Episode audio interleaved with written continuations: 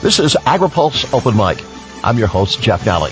Our guest this week is Illinois 17th District Representative Cheri Bustos. AgriPulse Open Mic is brought to you by the American Sugar Alliance. The American Sugar Alliance is working toward a global subsidy ceasefire.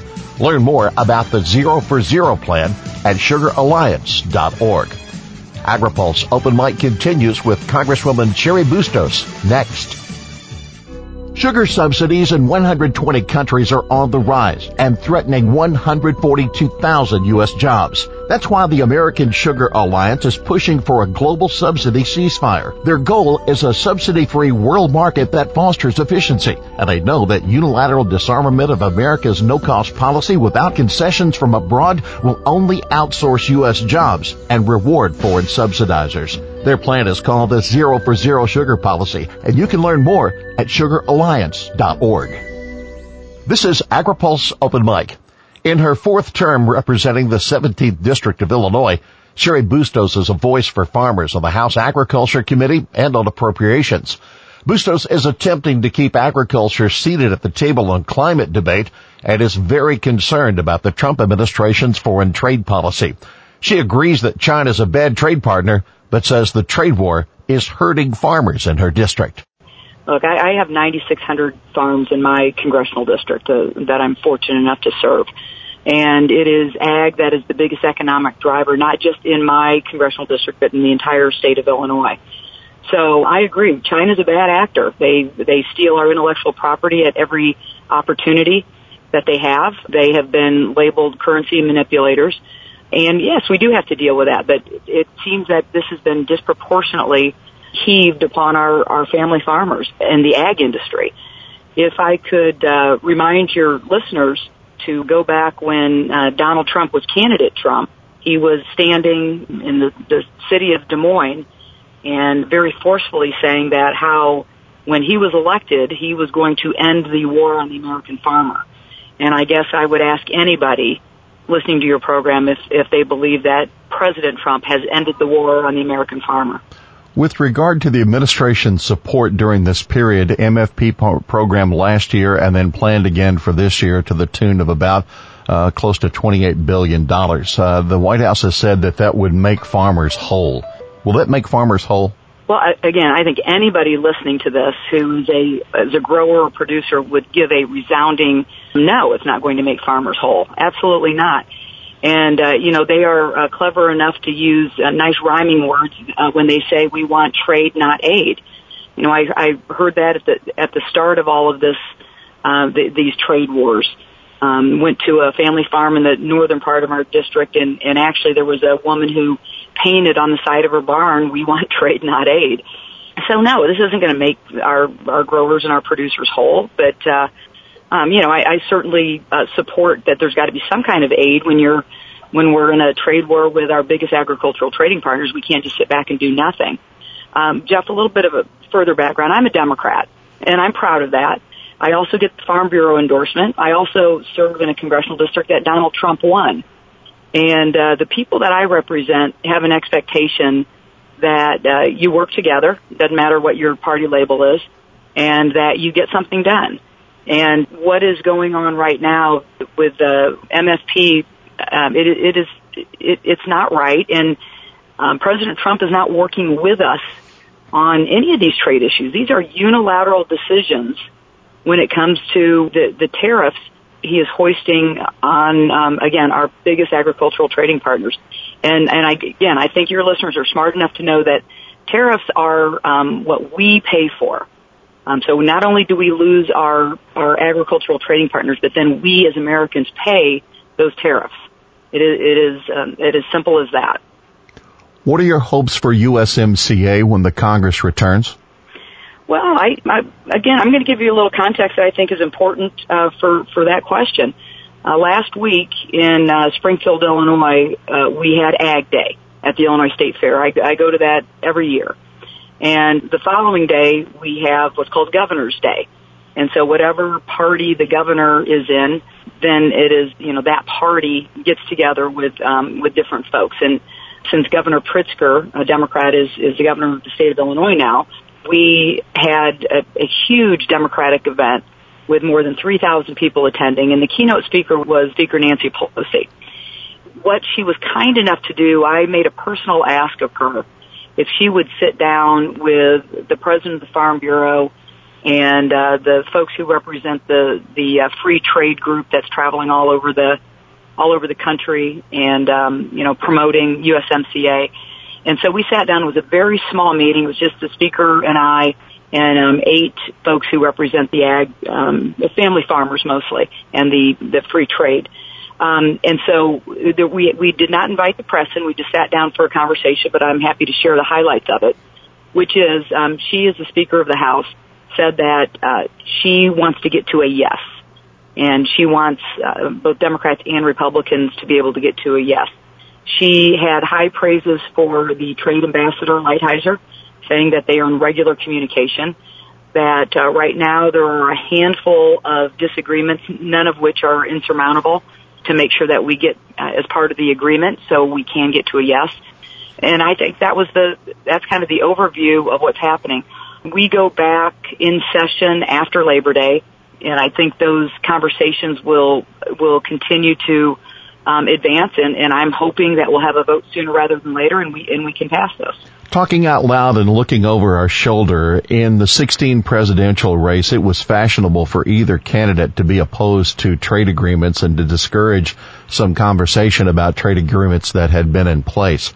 Do you think that will be a campaign issue as we race again for the White House?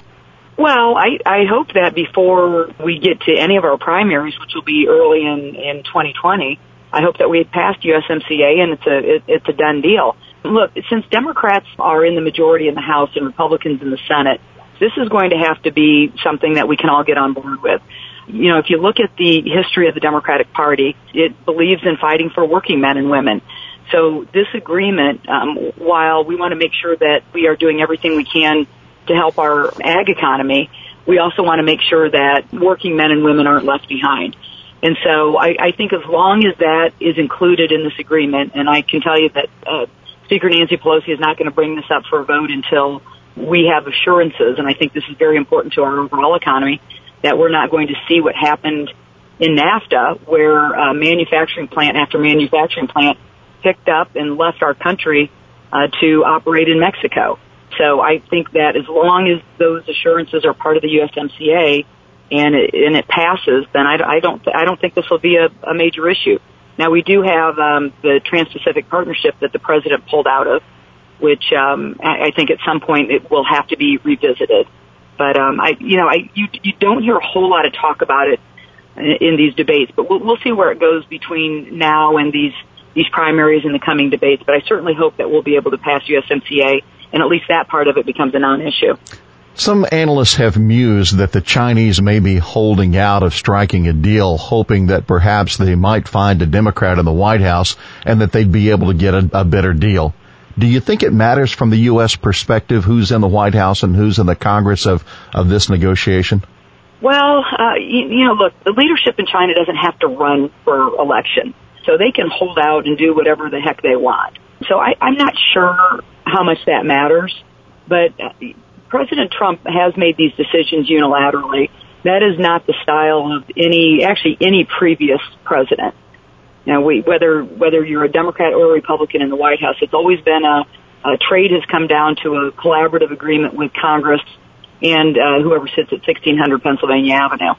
And uh, so I, you know, I don't know the answer to that, but I, I do know that China's not going to um, just um, buckle under uh, to to uh, you know the I, I guess the uh, over aggressiveness of uh, President Trump when it comes to these tariffs, um, because again, um, President Xi does not have to he doesn't have to go on the ballot. You know, he, he's in there for life, and and so uh, I, I just I think we just need to look at this as our family farmers are hurting right now. Um, we need China as a trading partner, and the longer this goes on, all China has to do is continue to turn to places like Brazil and Argentina, who will uh, take over the market that had been ours. And um, and you know this could this could be something that has, would have uh, generational effects. And so uh, there's real worry, a legitimate worry um, on you know certainly my behalf as someone who sits on the Ag Committee in the U.S. House of Representatives, and I, I know certainly on behalf of our family farmers. In January, a resolution authorized the House Select Committee on the Climate Crisis. There are 14 members and chaired by uh, Representative Castor of Florida. Uh, there was a lot of attention that was given to a plan called the Green New Deal, which seemed to villainize farmers. You've been working behind the scenes for some time and have come up with a Green New Partnership. What do you like about your plan and what role does agriculture and rural America play in that plan? Well, we call it the Rural Green Partnership, um, and we have been working on this for quite a long time and just released it um, actually uh, a week and a half ago.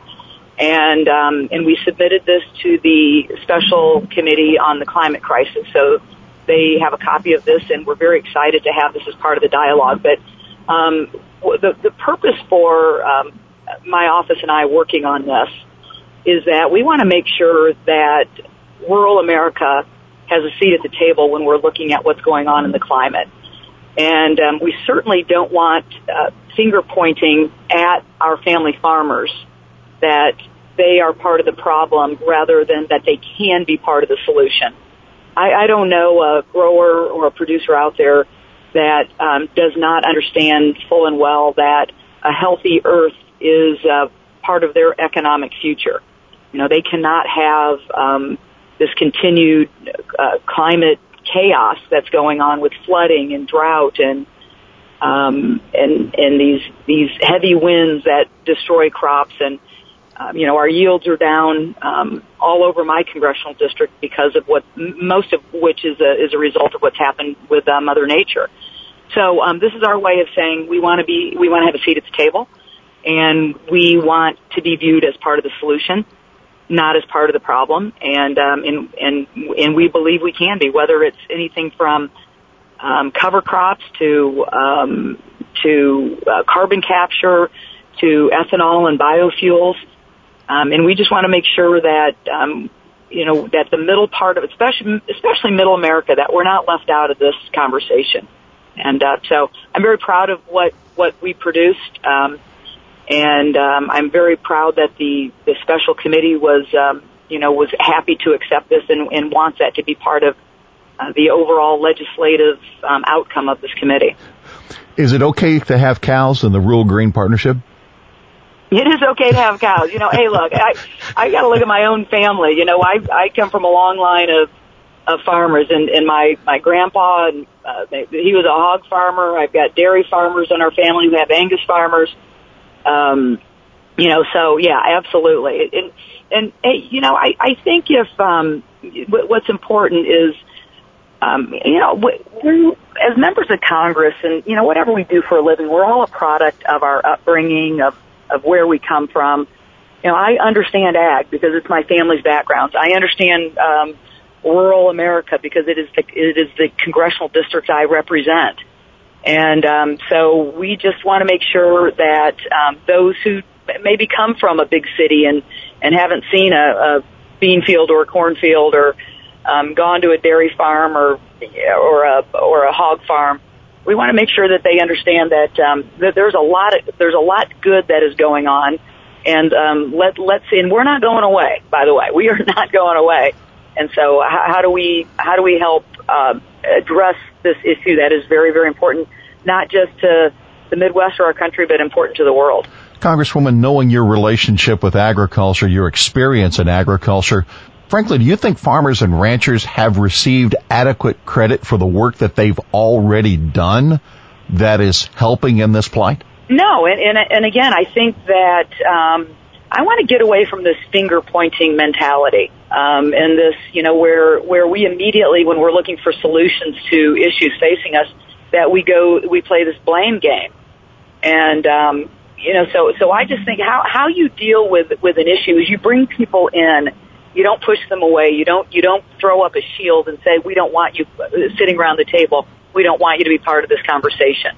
No, as I said before, I think I, they they deserve a ton of credit um, and um, and we want to make sure as we move forward and there's new legislative proposals that are out there that we are part of that. Do you see future farm programs that might include a climate sector? I mean, we had Sodbuster and Swamp Buster. We've had other elements that encouraged farmers to participate and in some cases mandated in order to participate in programs. Is this something that finds its way into uh, existing laws and regulations or does this come from a, a completely new area or, or position of government? Well, nobody wants the federal government to unduly put their thumb on them. So uh, it, it, the, the way to come up with the best solutions is again to sit down and have a conversation. Um, it, it might include incentives for our, our growers and our producers to adopt new ways of of um, of growing their crops or um, you know, my, I, I, there, there's, um, I, I would encourage your listeners to actually go to my website. It's, um, I'm not, I'm, I'm not selling anything here, but just to understand what we've put together on our Rural Green Partnership and to offer uh, further ideas. I met with a, a group of folks from um, the uh, Cooperative Extension Service just last week who had some amazing ideas that, that we'll look to incorporate. This is an evolving, this is an evolving document. Um, but if but if anybody wants to see it, it's just at my uh, governmental website, which is just bustos.house.gov. And um, I welcome all of the feedback that anybody would have to help make this stronger um, and um, and more meaningful. And that in the end, we have a good product. But you know, the long and short of it is is we've submitted this to the special committee, and legislative ideas will come out of it. I just I hope that they are legislative ideas that will um, be more incentivizing to our growers and our producers rather than, you know, force feeding um, ideas on people. Did leadership encourage you to take up this mantle?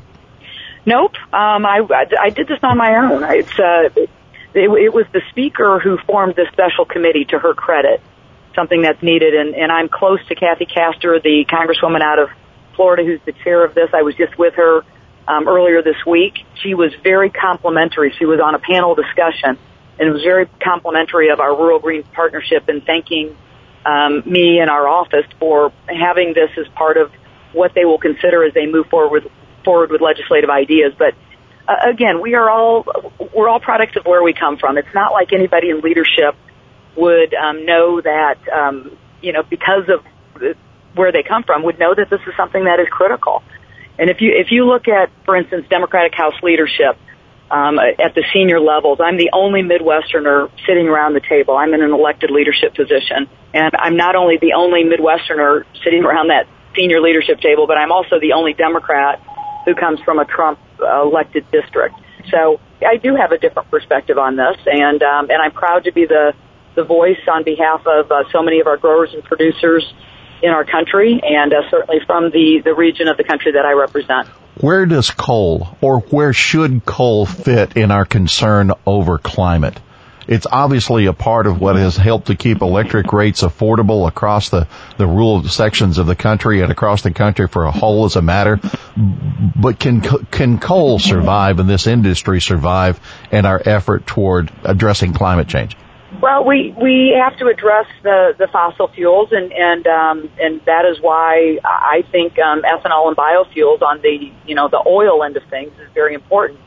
But but as we look at where coal plays into our future, I certainly want to make sure that those who mine our coal and those who work in the coal industry um, are not left behind. You know, look, look we we we can't turn things on a dime in the climate, nor can we in how we provide um, energy to um, run our, our vehicles and, and uh, keep the lights on in our houses and, and keep our manufacturing plants functioning. But whatever it is that we decide, it has to be done collaboratively, and certainly we do not want to leave behind um, any of our critical workers um, as, as part of this. And so our Rural Green Partnership also addresses the workforce and making sure that we are treating people respectfully. I don't know the the end answer about how coal will fit in. Um, I'm just one voice, and I just I want to make sure that those that do work in the coal industry are not left behind in this dialogue. And speaking of renewable fuel, I'd like to offer you the opportunity to suggest your evaluation of the EPA, of the RFS, and these small refinery waivers that have been recently granted. I think it's deplorable what's happening. You know, just um, what within the last week, week and a half, the Trump administration gave out 31 of the small refinery waivers. And if you look at these waivers that have been handed out, it's not, they are not going to little bitty refineries that might need a little bit of help. They are going to multi-billion dollar oil companies. And so all with all of these refineries that are out there, this is costing the ethanol and biofuels industry billions of gallons of ethanol and biofuels. And I think it, it, it is an abomination of how this this was set up. And um, and and at a time when our our yields are down, and we are at war with our biggest agricultural trading partners, we need markets to sell um, our our corn and beans, and we certainly need markets to increase ethanol and biofuels, certainly not reduce them. And I, I just think it's absolutely deplorable what has happened on these waivers that have been handed out like candy on Halloween. It's uh, th- this is this is not following the way these rules were set up. I have seven ethanol and or biofuels plants in the congressional district that I serve in or on the perimeter. And this has been very hurtful to, to that industry. Congresswoman, we want to thank you very much in the middle of a busy schedule back in your district for taking time with us here on Open Mic. It is Open Mic and you have the last word today. Well, first of all, thank you very much for the opportunity. And um, I, I guess I will take the opportunity to say that um, this rural green partnership is something that um, I hope that um, anybody in the ag industry and our, our growers and producers will take a look at and offer your ideas to me. This can be actually an economic boon to our family farmers to be part of the this dialogue and be to be part of the solution. Um, and I, I also then just want to end by saying thank you to all of our growers and producers who are listening to this. Um, again, I, I come from many generations of family farmers from all different um, perspectives, always from the Midwest, though, by the way. I want to thank everybody who's working so hard and say that I'm here for you. Um, I see myself as, as your voice as I sit on the um, Agriculture Committee in the U.S. House of Representatives and as I sit in a leadership position among House Democrats. I've, I've got your back and I'm, um, I will share uh, the concerns of what are going on and, and I, I know that we uh, will have better days ahead, but it's imperative that uh, we work together and, um, you know, I, I hope that President Trump, as he goes through the rest of his term, uh, understands that we are a very, very important part of the American economy, and we want to make sure that uh, we are looked after. We're not looking for gifts, but we just want to make sure that we have an opportunity to trade with our biggest agricultural trading countries. When we're healthy, when family farmers are healthy, so often so goes the nation. Our thanks to Illinois 17th District Representative Cheri Bustos, our guest this week on Open Mic. AgriPulse Open Mic is brought to you by the American Sugar Alliance. The American Sugar Alliance is working toward a global subsidy ceasefire. Learn more about the Zero for Zero plan at sugaralliance.org. For AgriPulse, I'm Jeff Nalley.